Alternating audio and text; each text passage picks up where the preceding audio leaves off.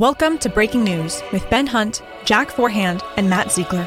Before we start, let me remind you what the show is not. Breaking News is not a show about fact checking. Breaking News is not a show about saying whose bias is the one and only correct bias. And Breaking News is definitely not a show about calling out fake news. Breaking News is a show where we look at today's top stories and have a conversation around our favorite critical question why am I reading this now?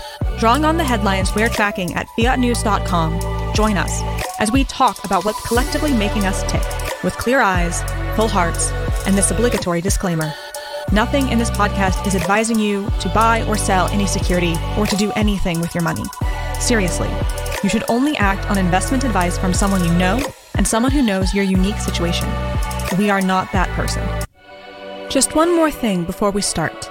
For anyone listening on the Epsilon Theory audio feed, we have also created a YouTube channel for the podcast. The channel can be accessed at youtube.com backslash at breaking news pod and we encourage you to subscribe if you would like to watch the episodes on video. Thank you. We appreciate it. Welcome back to Breaking News. I'm Matt Ziegler. That's Jack Forehand, and this is Ben Hunt. We're picking up where we left off in the last episode. We want to do this big story and then connect into the zeitgeist and then have a market section because we're all markets people. So this is what we write and think and talk about all day, every day. And this second part is the market segment from the first episode, which if you missed, go back and check it out on YouTube. The big thing in markets here is is inflation. And it's the narrative inflation because inflation infects stocks, it infects bonds, it infects your alternatives, it infects your real assets, it infects your job, it affects your family. Nothing hides from inflation. And so the stories, the narratives around inflation and the market implications, there's nothing that hides from this. So, Jack, maybe connect inflation and fiat news and let's let's tee up some of the conversation we've been having behind the scenes with Ben on this. Yeah, and you know, before before I do that, Ben, I just wanted to say, like, once you after I did that first episode, I know because Matt and you know a lot more about this than I do. Like, it's amazing how it changes the way you see things. Like, I read CNN completely differently now than I was before. Like, I'm I'm seeing this nudging language. It, it is amazing. Like, once once you see this stuff once, like probably forever, I, I will see these things and I will analyze like the way the nudging language and the way the news works differently than I did before. I tell you, Jack, that that's been the impact for me personally for spending, gosh, now it's going to, you know, a professional career, 35 years trying to look at this rigorously. I'll say two things. First is, you're right. Once you start, however imperfectly, seeing the water in which we swim, in which we swim, hearing the words of nudge, you start hearing and seeing them everywhere. Right. That's absolutely true. The other thing, though, Jack, is that you know, I have been doing this for 35 years and I still get caught up in the stories. You know, I'll still read something and it'll push my buttons, right? And I'll get really angry or I'll go, "Oh, that's amazing. Isn't that that's so right?" You know, and it's it's it's a it requires constant you know vigilance frankly and it can be pretty tiring sometimes, but that's the world in which we live now, where we are being inundated with these words of nudge, what we call fiat news, opinion presented as news to get us to behave in a certain way. So I appreciate that, Jack, and I, and I think that is what exactly what we're trying to achieve with this podcast to sensitize people to that the water in which we swim uh, but it's so it's so everywhere. Don't beat yourself up too much if you know you still find yourself getting swept along sometimes because it it it absolutely still happens to me. And one of the things I've noticed a lot since we last talked is, is you you you, you brought out this idea about something happens in the market as something else happens. So event happens, we associate it with cause. You see it all the time. You know, we recorded last time on a Fed meeting day, and like you said, after today, you know, after the close day, you're going to see it, and we saw it a ton. Like everybody was trying to associate like the outcome whatever happened, right? For Which whatever may or may not have anything to do with what actually uh, We put it with the together with actual outcome. Yeah. But and we've seen it a lot since then, you know, um, with different things that are going on. And I know we have a big CPI report tomorrow uh, as we record this, and I'm sure we'll see it again. So I'm wondering if you could just kind of talk about that as, a way to kind of introduce inflation and what we're going to talk about today. If you could talk about that idea. Absolutely. So this it's a great connection with I don't want to call it theory that we were talking about last week uh, with last episode because theory sounds very dry and formal, right? What we were talking about last week was how does this work? You know, because we can measure it. You can actually look at the words and measure the grammatical structures and linguistic patterns to say, oh, I'm being nudged. I'm being pushed in a certain direction. There are real patterns you can you can identify here. And one of the patterns we talked about, to your point, was, you know, we like to call it implied causality. Right? And you'll see it in an article, you'll see it in a sentence, you'll see it in a paragraph, you'll see it in a headline. X happens. Stocks go up, stocks go down, as that's always the or one of the, the, the frequent connecting words as you know fed meets. Or as we're today right while we're recording this market's down a bit. Market's down a bit. And so what we're seeing i'm looking at the bloomberg headline right now stocks under pressure as traders wait for cpi report tomorrow. Right? It- it- you might if you were looking at this a little skeptically, say, well, you know, bond prices aren't moving today. You would think bond prices might move a little bit more even than equities on a CPI report. So, but you can't write that headline. Bonds doing nothing as, you know, as we wait for the CPI report tomorrow. No, when something happens, stocks are down, you have to say why. That that's what all media tries to do. They have to tell you why. And they'll make it up. That's what you have to do. You have to present a why, whether it's true or not, who knows. Present the why, because that's what we humans are always going to media to look for. The Is the brightest is the brightest light right now the why? Just the idea that we all care about inflation. Just tie that back to common knowledge. Like the only obvious why is there's a CPI report tomorrow, and Exactly. we are all but moths. Exactly. I mean, you can't just sit there. We talked about this last week and say, well, it's just variance. You know, stocks go up, stocks go down. I don't know. Although, almost all the time, that's it. That is actually it. There is no causality. It's variance. Stocks go up, stocks go down. Things happen, right? But there's no story there. There's no audience for that. So you have to present the why. And while we've got something on the brain like inflation and on the brain for good reasons, you know, Matt, to your point about, you know, how inflation takes over everything, I, um, yeah, I had the chance, first time in my life, to go down to uh, Buenos Aires a couple of weeks ago. Uh, my daughter was working down there, and so I, you know, I say, never been down there, never been to Argentina in my life. And what was so striking to me, and I had heard this from my friends from South America, talking about either growing up or their, their lives there now, about how inflation permeates everything. I'd read it or I'd heard it, I hadn't really experienced it till I was there. And it's amazing. Every decision you make, all of the day-to-day frictions that are caused by, you know, inflation. Uh, do I, you know, do I change my dollars for pesos? I'd like to, but the biggest bill in circulation is like a two dollar bill. you know, it's it's. And can I should I pay for cash here? Do I carry around a stack of you know thousand peso notes? It it's amazing how it, it pervades everything in life once inflation takes root. So it's it, it's good that we're you know we're focused on it and it's meaningful. Um, but that is top of mind, and so that's the why. That's always going to be the why in this environment.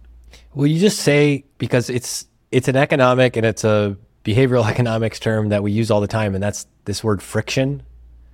Give two seconds on friction in that thing, on just making a decision in Buenos Aires, and the difference between having friction but versus not having friction.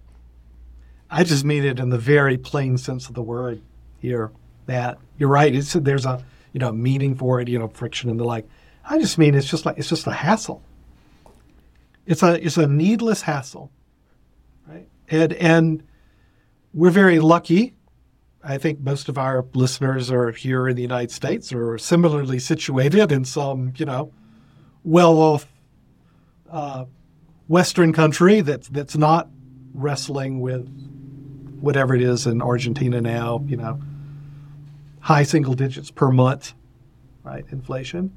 It just permeates everything. It's just a real hassle, not just for people visiting, but for daily life there. It's just it's just a friction and a hassle to life that shouldn't have to exist.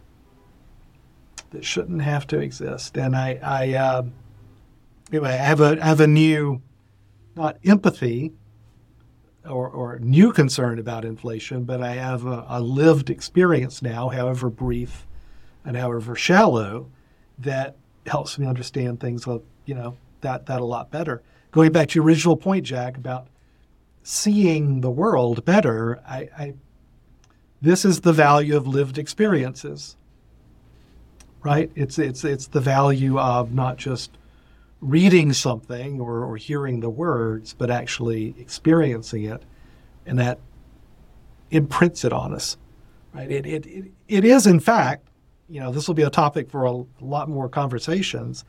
I think the real defense we have against the use of words in what we read, the water in which we swim, of messaging, right? I think the defense against that is our own lived experience. I, I, I mean that so um, that seems so simple and maybe trivial, but I can't uh, emphasize it enough that the defense to all of this is talking with actual other human beings that you trust about their lived experiences, trusting your own lived experience, and relying on that more than you rely on the messaging of the talking heads on TV or the Twitter influencers or whoever you want to whoever you want to use here. To, to your point of lived experience, it's interesting. Once you talk to somebody who's been through real inflation, like actually lived it, it changes them forever. Um, you know, I know on our other podcast we had Rodrigo Gordillo from Resolve Asset Management on. Yeah. You know, he grew up yeah, I know in, Rodrigo in, with well. real yeah. inflation.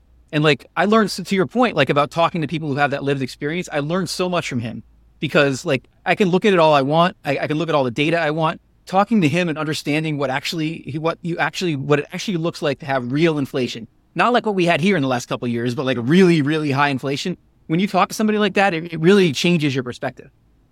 Hundred percent, hundred percent. And so, you know, there there are lots of purposes for this podcast right? To help people see the water, the actual language and structures of how we're being nudged. Uh, but, you know, it's also, particularly when we're talking about markets, and we'll try to, I think, you know, future episodes, we'll do a better job of balancing this, right? Uh, you know, we'll, we'll have a little market segment. We'll talk more about it on, on this session here. Um, especially with our investing, it's less I think, what we're told and how we're nudged than, again, trusting your own lived experiences and having real personal contacts with people who have experiences separate from yours. On our uh, our previous episode, we talked about the life cycle of a narrative, and we introduced this concept of common knowledge. And I'm just wondering, I think a good starting point to talk about inflation here might be for you to talk a little bit about what the common knowledge is today on inflation. Yeah, well, the common the the the, the common knowledge right now, what everyone knows, that everyone knows today about inflation is it's over. right? That's that's what everyone knows that everyone knows that inflation is over. Yeah, it's not quite to the Fed's 2% target, but you know, it's going there. It's getting there. Heavy lifting's done. Rest of this is just a mop up operation. Yeah, maybe the Fed has to hike rates one more time, maybe. But that's the end of the road, right? There's no more of this painful hiking program because we've got now inflation on a trajectory to return to something that the Fed says is, is normal, something that we can all live with, that doesn't create friction in our daily lives, that doesn't surprise us with the price of food or rents or used car prices, whatever you want to, whatever surprises you or hurts you about inflation. It's over. That's a message that Wall Street is happy to nudge you towards. It's absolutely the story that the White House wants to nudge you towards. That's Bidenomics. You know? And what what I believe in my heart and in the data is that this story is not true. That in fact, inflation is that genie has not been put back into the bottle. The last mile of controlling inflation is not a mop up operation, it's actually 90% of the work. And interestingly, right, the very act of saying that inflation is over makes it far more likely that inflation comes roaring back. that again. The very act of having a story that inflation is over makes it far more likely that inflation comes roaring back. And that's the, I was going to use the word, you know, perverse impact of story and narrative nudging um, but it's I can't really call it perverse. That that is the way that narrative and nudging works when we're talking about something that is embedded within human behavior, like what am I willing to pay for these goods and services? What do I charge for my labor or for whatever I do? What what do I think home prices are going to be a year from now? The economy, the world runs on optimism, right? That we're going to be successful, that prices will go up, that I'm going to make money, all of this stuff. A deflationary world is a miserable world. An inflationary world is an optimistic world, right? which is why Wall Street loves it, which is why the White House loves it, all that, right? You want a little inflation. You just don't want the cycle of inflation and the impact that has on savings, the impact that has on fixed income, both as a recipient of fixed income, if you're on Social Security, and also an owner of fixed income, right, instruments, if you're an investor or a bank, all of those things, you know, you want a little inflation and you want the optimism of inflation, the expectation that, yeah, things are going to be getting better, prices go up, without the actual reality of inflation, as we were talking about earlier.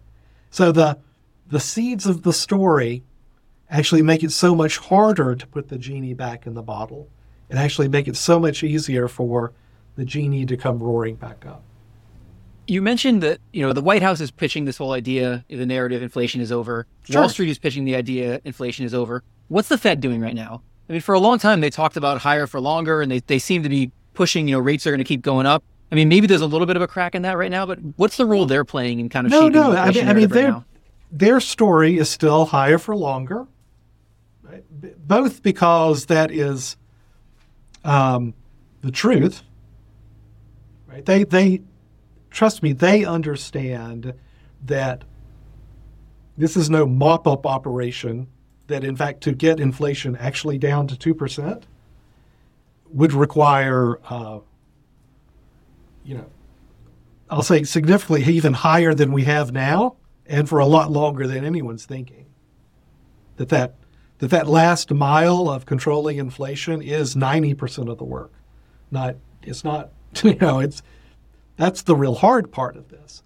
But at the same time, right, the economy is working fine right? And, and, and, and ultimately, if you're on the Federal Reserve, that's what you want. You want people to be happy. You want you want people to say, "Oh, you're the hero. You really managed this. It's a soft landing and all like that." And God, I hope it is.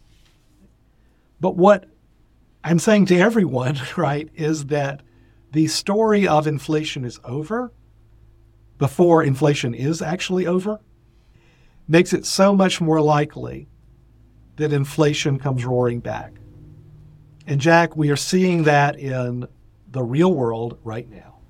You're seeing that in energy prices. You're seeing that in home prices. Right? Home prices are no longer going down, home prices are now going up. You're seeing this all all sorts of areas, right? Wages continue to go up.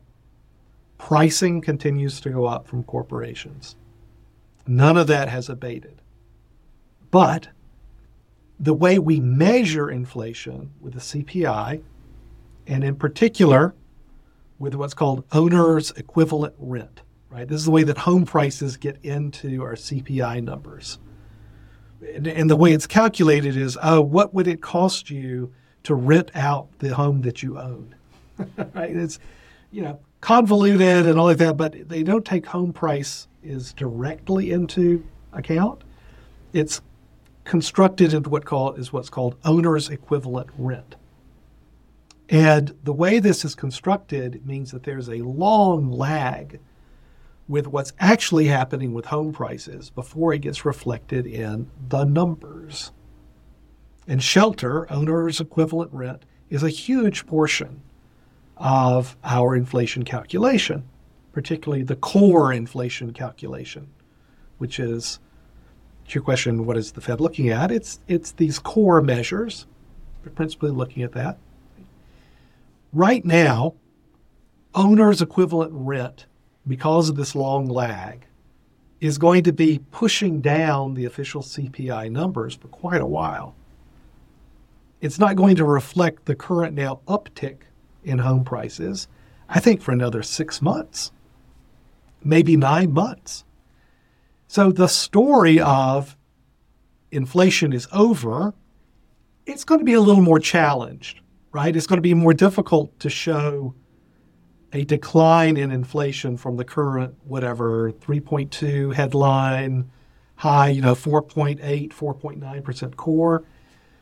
I think it flatlines from here. I don't think it actually starts going down. But the story of inflation is over you can still say, oh, well, you know, it's just temporary while we're just kind of flatlining here. You mean transitory?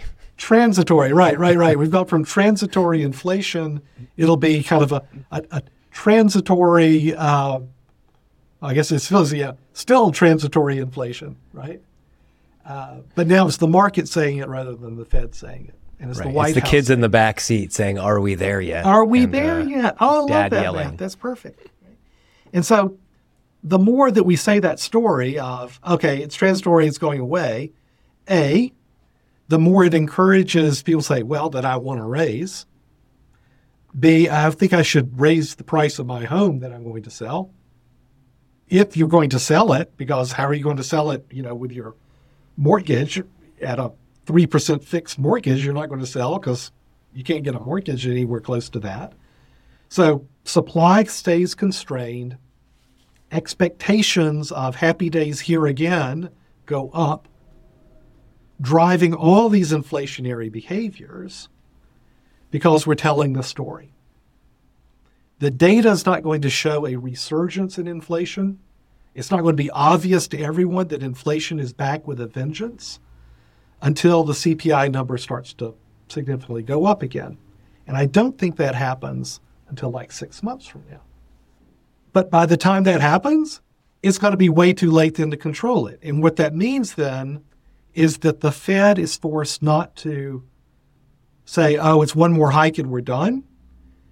But they may well be forced to say, no, we've actually got to go on a new series of price hikes. And that wrecks every investment portfolio on the planet. right? That, that is the we talk about in investing a lot of time. What's the max pain scenario? what outcome would cause the most pain for the most people? That's it.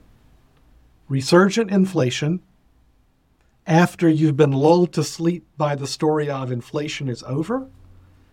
That is the max pain scenario for, I'm pretty sure, every investor and every asset owner on earth. And when might we see that narrative start to bubble up? I mean, one of the things I've learned from you is I, I, can look at the data all I want, but the narrative around the data is really what I need to worry about. Um, so, like, how might that process work of that narrative starting to bubble back up for higher inflation? How might it relate to what's going on with CPI and all the other reported data we see? Yeah, I, I mean, typically you see a couple of things that often trigger what we've talked about in the last uh, segment as uh, political entrepreneurs who say, hey, who start beating the table, say, hey, inflation's a problem, inflation's a problem, inflation's a problem. Uh, and I think there are no shortage of political entrepreneurs, especially going into the election of next year. So I, I think that the, the, specific trigger of that often happens around um, uh, gas prices. Right. And what we're seeing in crude and gasoline is we are, at least in crude prices, we're now out of the trading range. I think uh, West Texas Intermediate is like WTI, I think is uh, 83, 84 bucks today, right? Highest it's been in almost a year. What's interesting, we find when we look at the, the stories around oil and energy markets, is that we're not seeing so many stories saying, oh my God, it's going up to $100. Which, again, like I was saying earlier, the story, once it really gets out there, it kind of works in the opposite direction of the story. So when you have a story that's out there saying, oh, inflation's over, that actually ends up supporting more inflation. When you get lots of stories saying, oh my God, oil is crazy high, that actually makes it more difficult for oil to go a lot higher. We're not seeing those stories yet. So, from a narrative perspective, I think that the price of oil can go higher still. And once you get to like $90 crude, gasoline prices, like say, that are already about as expensive as they've been in, I don't know, nine months or so, those are the kind of triggers that can get a story going about, oh my God, inflation is back. So I think that's that's the most likely scenario, short of six months from now, when the increase in home prices starts getting reflected in the CPI numbers, and you start getting more upside surprises on the CPI numbers, so that everybody says, oh my God, inflation really is back. For your portfolio, though, right? If you wait until you know, six months from now, where it's reflected in reality, it's kind of too late right? You don't want to, you can't be too early in adjusting your portfolio because if you try to hedge from inflation right now, where the dominant narrative is, oh, inflation's over, you know, that's an expensive price to pay in your portfolio. It really is. Um, but if you're so late that you wait until it's, you know, already in the numbers, then you'll take most of the damage then before that happens. The, the trick is, and this is always the trick with timing, right? You can't be early because if you're early with a negative view on anything, you're just wrong. But if you wait until after it happens, it's really hard to adjust after the fact. That, man, that is the life of, of modern day investing when inflation is at the door. I'm just wondering when you look at your data, because you have a very unique position here and you're actually mm-hmm. seeing real world data as you look at articles and you look at nudging language. What will you be looking for as you kind of see whether inflation is, you know, the inflation narrative is building up again? Can you just talk about behind the scenes, like the types of things you're looking for in the news? 100%. I'll, I'll give you another example that links to that uh, conditionality or implied causality um, of fiat news. Uh, last week, forget it was Thursday or Friday. Um, S&P was down about 1%. Stocks were down. It was the day after Fitch had downgraded the U.S. government, from AAA to uh, whatever the the Fitch rating system is, double A plus, whatever whatever their system is. And the headlines after the markets closed, after the S&P was down 1%, was stocks get hammered as Fitch downgrades the US. Perfect example of this kind of implied causality that we're talking about. Now, let me tell you, in reality, in the real world, nobody cares about Fitch downgrading the United States. It does not matter. There are no forced sellers from this downgrade. Like, you know, it matters when Fitch or S&P, you know, when they downgrade a bank. Man, we saw that with First Republic, Silicon Valley Bank, all this. That matters. There's nothing riding on, oh, the U.S. by Fitch is either AAA or AA plus. Nothing. I remember in it was I think 2011 last time we went through the downgrade, right? And I remember some institutional clients having to like update investment policy statements, and they were like, "Ugh, this is annoying. This we don't want to have to we don't want to have to change our portfolios just because Moody's, who just did us dirty for the financial crisis, Yep. so they updated everything in 2011 and that's such a valuable point this isn't this isn't a panic attack this is a legal nuisance So real world, Jack, I promise you that downgrade had no impact on the S&P 500 being down 1%. These were two events. Stocks down, we got to say why. Fitch downgrades the US. Right. So that's a, a good example of what I'm talking about. And I will tell you that one of the things we're looking for is to see whether that Fitch downgrade has an impact in narrative world. I promise you it had no impact in real world. What's really interesting to me though is will that have an impact in narrative world? See, stories and events like Fitch downgrading the United States or you know once you know Bloomberg says stocks down as Fitch downgrades the United States. Think of that as a little snowball on top of the hill. And when Bloomberg wrote that headline, they pushed the snowball right over the hill. Now, most story, stories get made into little snowballs and pushed down a hill 100 times a day. Right? There are dozens of headlines in Bloomberg every day and dozens of headlines from CNBC and, and all the rest. All these little snowballs are pushed off the hill, and most of them roll for like 24 hours and they're done. That's it. That's it. Sometimes, though, the snowball picks up speed and it starts to roll. And it's like those old cartoons, the snowball rolling down the hill. It gets bigger and bigger and bigger and starts knocking things down and ends up creating an enormous avalanche. In a nutshell, that's what we do with our narrative analysis. Right? What we're trying to look for are the little snowballs that pick up speed into being bigger snowballs and start rolling down a hill. Fitch downgrade in reality, who cares? Fitch downgraded downgrade combined with Bill Ackman comes out and says, I'm shorting the 30 year long bond of the United States.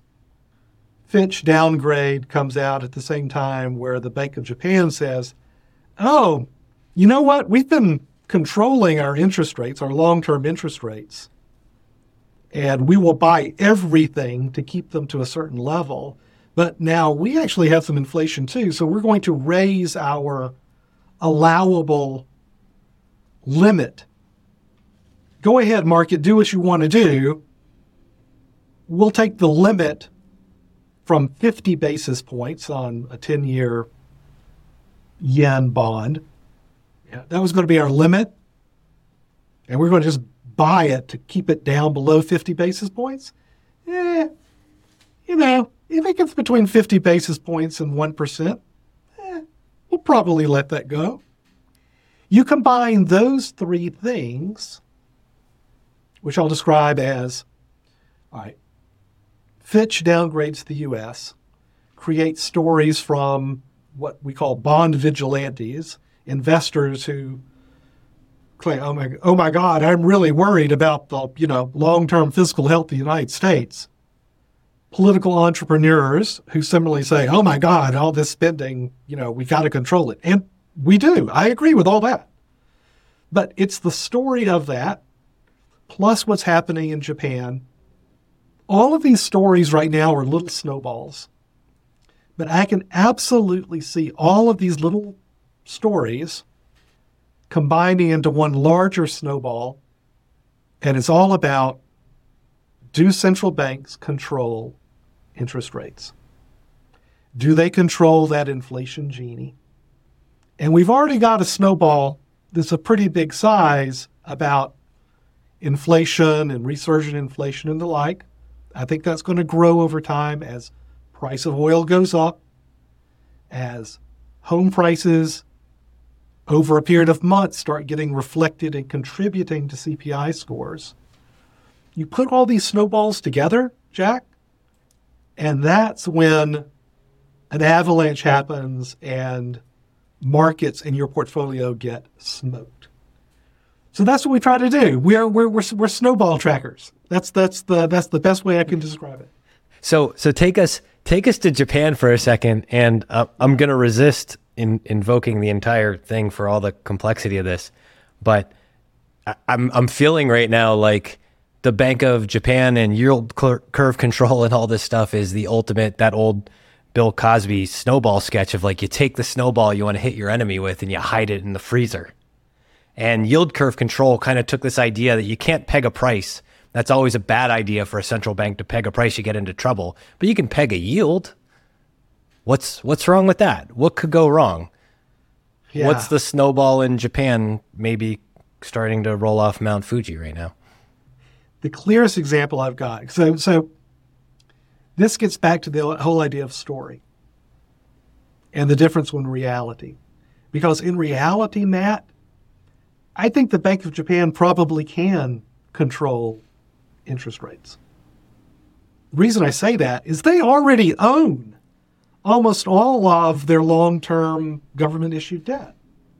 Right? They're, they're no they're not squeamish about monetizing the debt in Japan. You know, this all you know, no, no, oh my God, you can't monetize the debt. You can't print dollars or yen and just buy the debt that the government has. Well, that's exactly what well, every every country has done effectively. The United States uses cutouts in the form of, you know, primary dealers. That's a whole other story. The Bank of Japan just buys it. And they've bought pretty much all of it. All of the long-term debt. I forget what the numbers are. You know, uh, you know, the 30-year bond, you know, such a thin market. I think they own like, you know, 98% of that already. 10-year, somebody can double check on me. Maybe it's like 90%. They already own it. So in real world, you know, if anybody can fix that market, fix the yield at a certain amount, it's the Bank of Japan. But that's real world. And if narrative world, if a new story comes out that the Bank of Japan is not credible, that the Bank of Japan is weak, that the Bank of Japan is fighting a tide that they cannot withstand. If the Bank of Japan is the Bank of England, circa 1992, when they tried to fix this was an exchange rate, it's called the ERM, exchange rate mechanism. We don't have to get into all the details. But what's the story was Bank of England has no credibility. George Soros and Stan Druckenmiller you know, they're the bond vigilantes who can, you know, stick it to them. If that becomes the story around the Bank of Japan, then they lose. Then it doesn't matter about real world. Narrative world and a powerful story will always trump this stuff. So that is exactly what, what, what we are trying to do, and, and, is, and is why I think it's so important yes, you've got to focus on the fundamentals in real world. You've also got to know what's happening in narrative world. It seems to me like that is probably the most important story in the world right now in terms of central banks in general and their ability to control inflation, their ability to control rates. Because if, if the narrative gets out that they can't, if the world loses confidence in them, then you've got a huge problem. So Yeah. it seems to me like that would be maybe the story to be tracking right now as we kind of look forward. That is the, the under, you know, you talk about, you know, earthquakes from plate tectonics, right? The, the, the plate tectonics of our investing world is the, and it's, and by that I mean, you know, it's the most prevalent common knowledge in the world. We all know that we all know that central banks can control asset prices that they are omnipotent, that they are all powerful.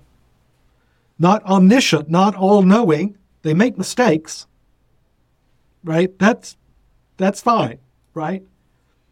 But the core idea is that when the shit hits the fan, the central bank can fix it. That the central bank can control inflation. That the central bank can avoid runaway interest rates, either directly by, like Bank of Japan, buying the long dated securities, or indirectly, as we have in the United States and, and, and, and, Europe. If that belief is shattered, Jack, then Katie bar the door. Then Katie bar the door. That is the biggest risk. I think is very unlikely, but that is the avalanche that if all these little snowballs become one big snowball, that's the avalanche to really be concerned about. That's exactly right. I don't think it's going to happen. Don't run, please. I don't want. But we have to have the tool set to identify it happening before it actually happens. Right? It's, it's not being a doom and gloomer and saying, "Oh my God, you know, the Bank of Japan, you know, this is a catastrophe and short everything." So that that's not it. But it's being clear-eyed enough to recognize that if the Federal Reserve is faced with resurgent inflation and they have to move to a new hiking program, meaning they have to come out and say, no, it's another four or five hikes, folks. Sorry.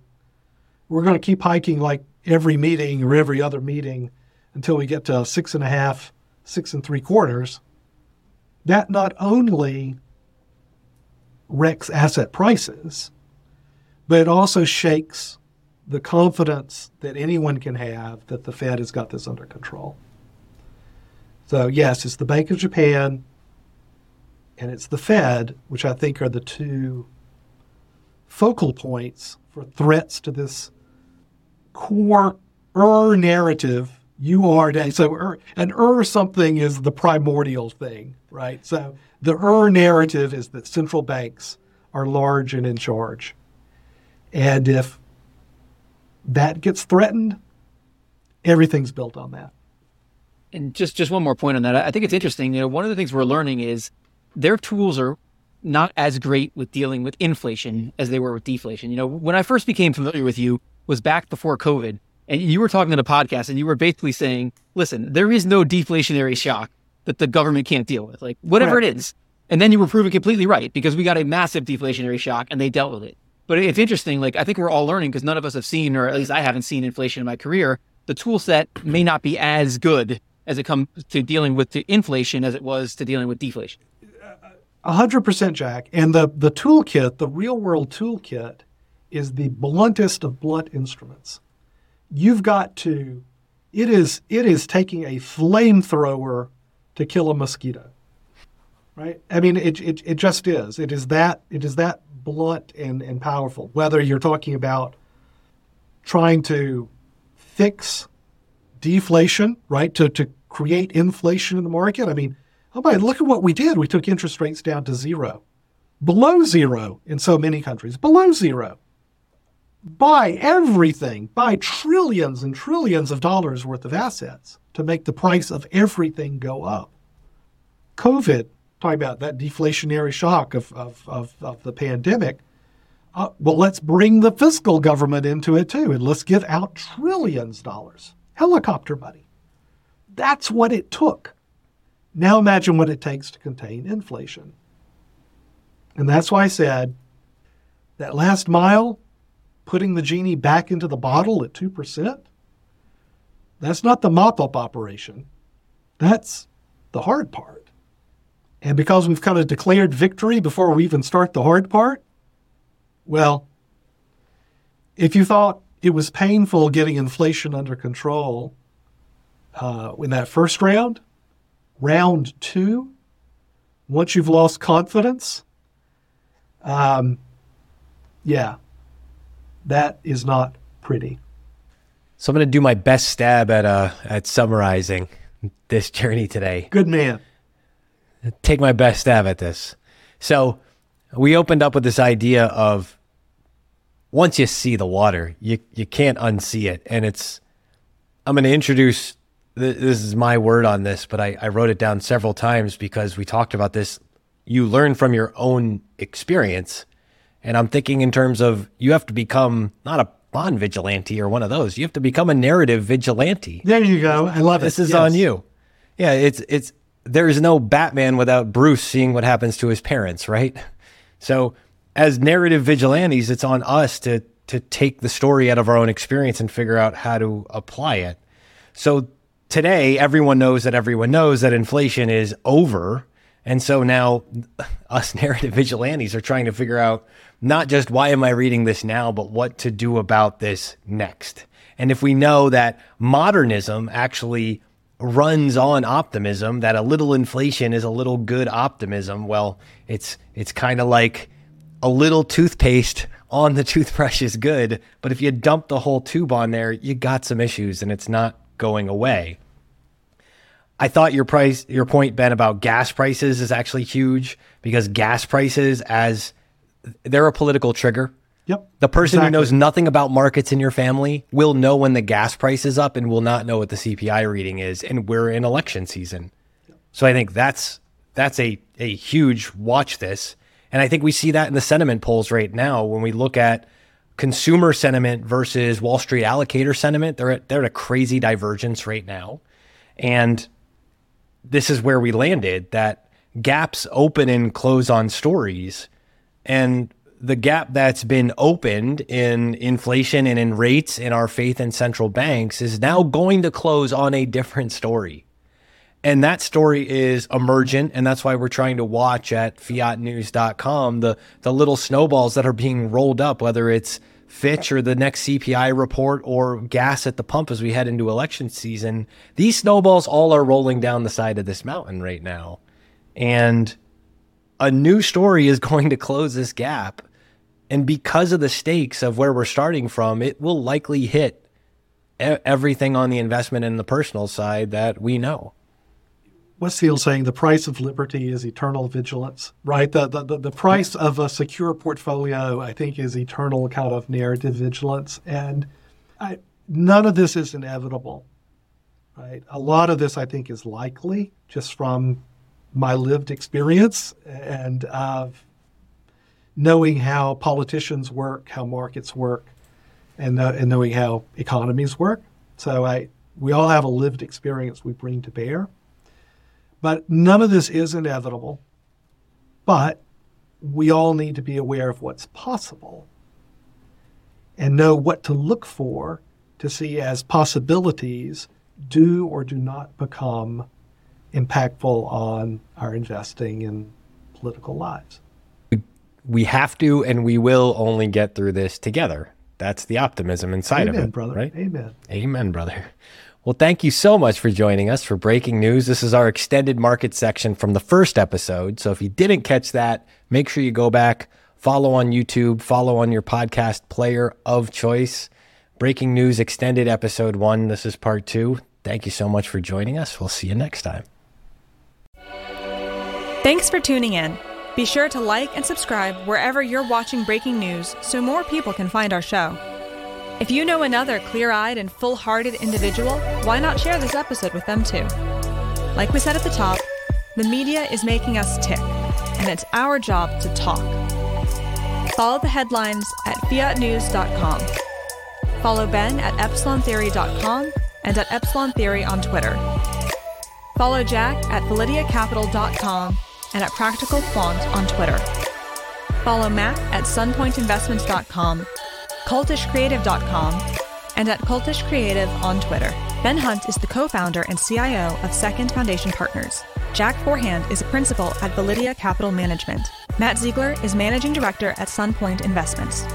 The opinions expressed in this podcast do not necessarily reflect the opinions of Second Foundation Partners, Validea Capital, or Sunpointe Investments. No information on this podcast should be construed as investment advice. Securities discussed in the podcast may be holdings of Second Foundation Partners, Validea Capital, or Sunpointe Investments. Nothing in this podcast is investment advice.